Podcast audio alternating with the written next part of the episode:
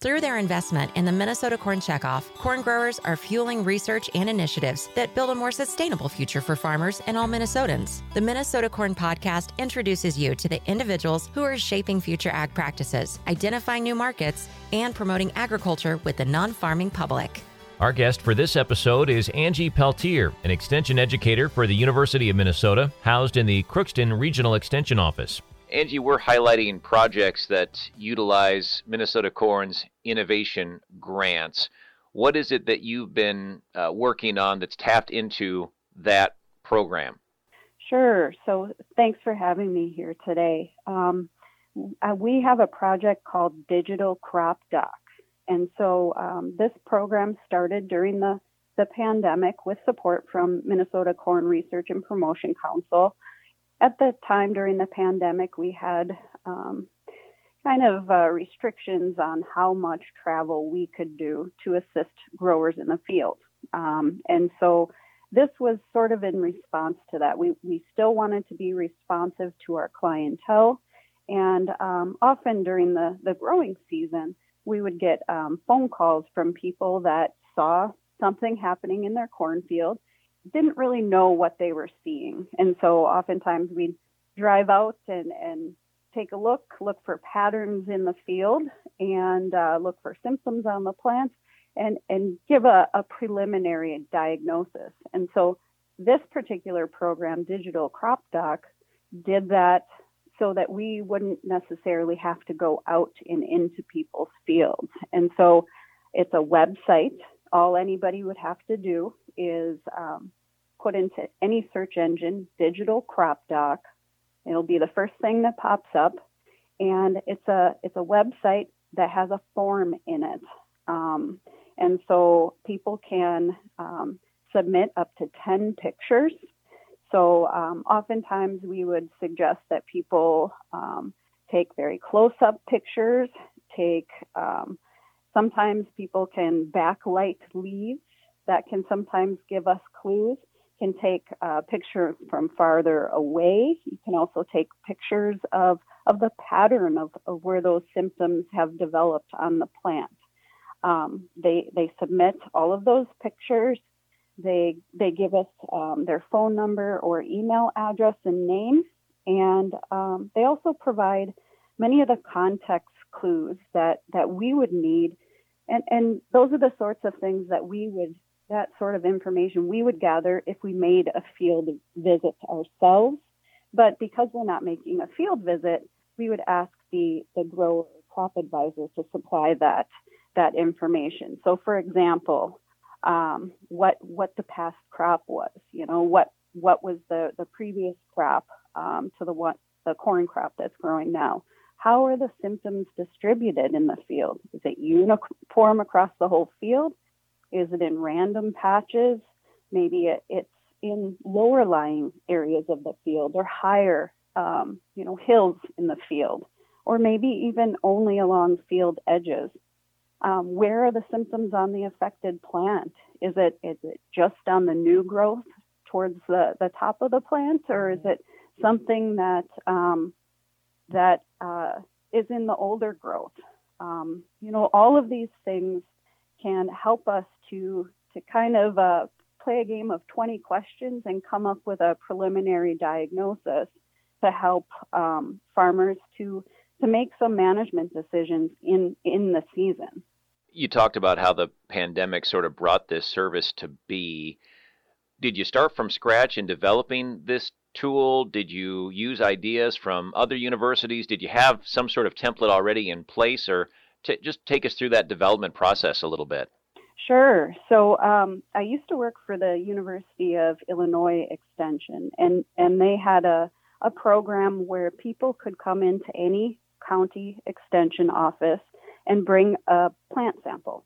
Um, so they would bring bring a sample. Um, oftentimes, it would it would help that you know if if they could bring pictures along too.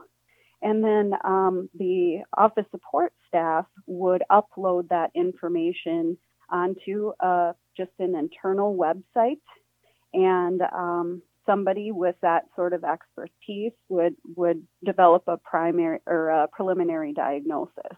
And so I wanted to make it a little bit more automated. Um, and so we essentially started from scratch. All of those, um, all of those context clue sort of questions that we ask. Um, the the program in Illinois didn't ask any of those, and so it was you know, I saw what what they did very well, and then I saw some things that that could be improved, and so we we kind of combined everything and and made it uh, very specific to to um, our our university, our website, and we even include a, a frequently asked questions section on the website. So, what are some strategies folks can use for capturing photos that can aid in diagnosis? How much does it cost? Well, it doesn't cost anything because of generous support from from organizations such as Minnesota Corn Research and Promotion Council. Um, people um, oftentimes, so it could be something that that you know might need a little bit more, uh, you know, of a, a personalized touch, and so um, it might be something that isn't really rising to the surface as um, a diagnosis isn't isn't obvious, and so you know we still will go out into to fields um, if need be. But this is a way to to try and make it so that when when a farmer is in their own field, they can take pictures under really good natural lighting, which helps. Um, when people would bring samples into University of Illinois, you know, the lighting's not great, so it's you know, these people aren't necessarily professional photographers. And so being able to take the picture under natural lighting can really help to uh, improve the quality of, of those photos and aid us in a diagnosis. And so it's it's just kind of uh, our own ideas and, and combining what's worked in other states with those ideas. That's how we've made this work. Since the launch of Digital Crop Doc, what has the farmer response been like?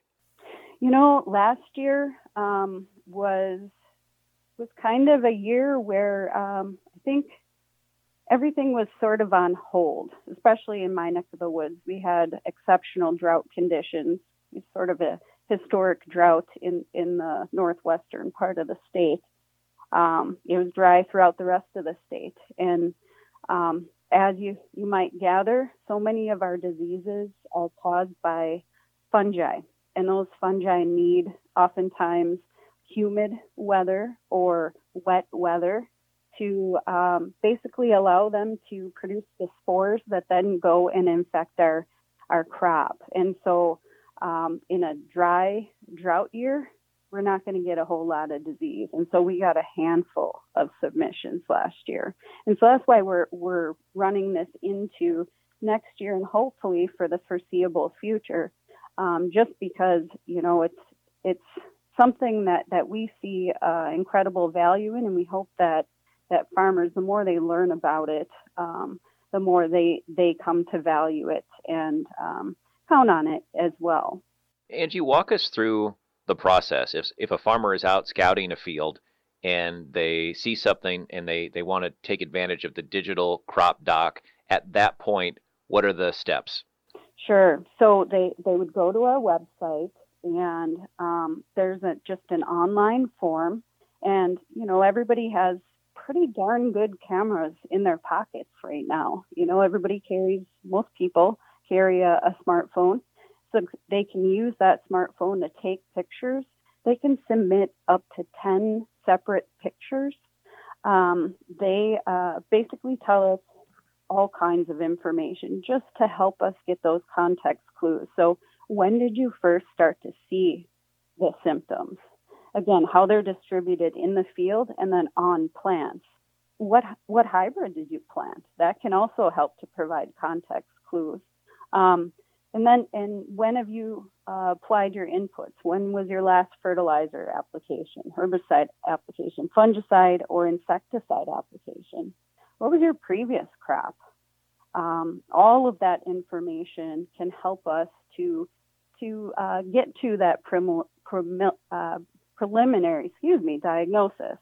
Um, and so the pictures alone can sometimes give us the information we need to, to end up with that preliminary diagnosis, but oftentimes it's that combination there um, where you have the, the photos and those context clues that can help us get to get to a diagnosis. So as soon as a person would submit um, that form, um, they can do it standing in the field if they have reception. Um, soon as they submit that, it gets routed into University of Minnesota Extension. We have a network of folks that act as diagnosticians, and um, whoever is on call for that particular week will take a look at it. Um, if they have additional questions, they can um, contact the, the person that made that submission. And you know, this isn't necessarily only limited to to uh, crop advisors and farmers. You know, um, students.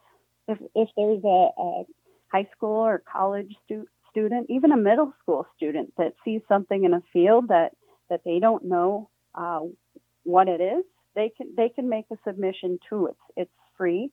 Um, the the diagnostician will um, either contact the person through phone or email um, and tell them what they they believe the the symptom actually is, and then um, they will, along with that preliminary diagnosis, they will supply management recommendations. Some things you can do something about in in the field that particular growing year. Um, so let's say you have um, a gray leaf spot um, disease showing up in the, the lower part of your corn canopy. Well, that's something that you can do something about this season. It's caused by a fungus, and so um, fungicides are labeled for that particular disease, and, and you'd want to then go ahead and, and protect those, um, the ear leaf and and above in the plant because that's where uh, that's where our um, engine that that basically produces all of the uh, all of the nutrients that go into filling out our ears and, and kernels. That's where that comes from. And so, let's say you have gray leaf spot, you can get a, a management recommendation and do something about it this year. But for example, if you have um, Goss's wilt symptoms, that's something that's caused by a bacterial disease.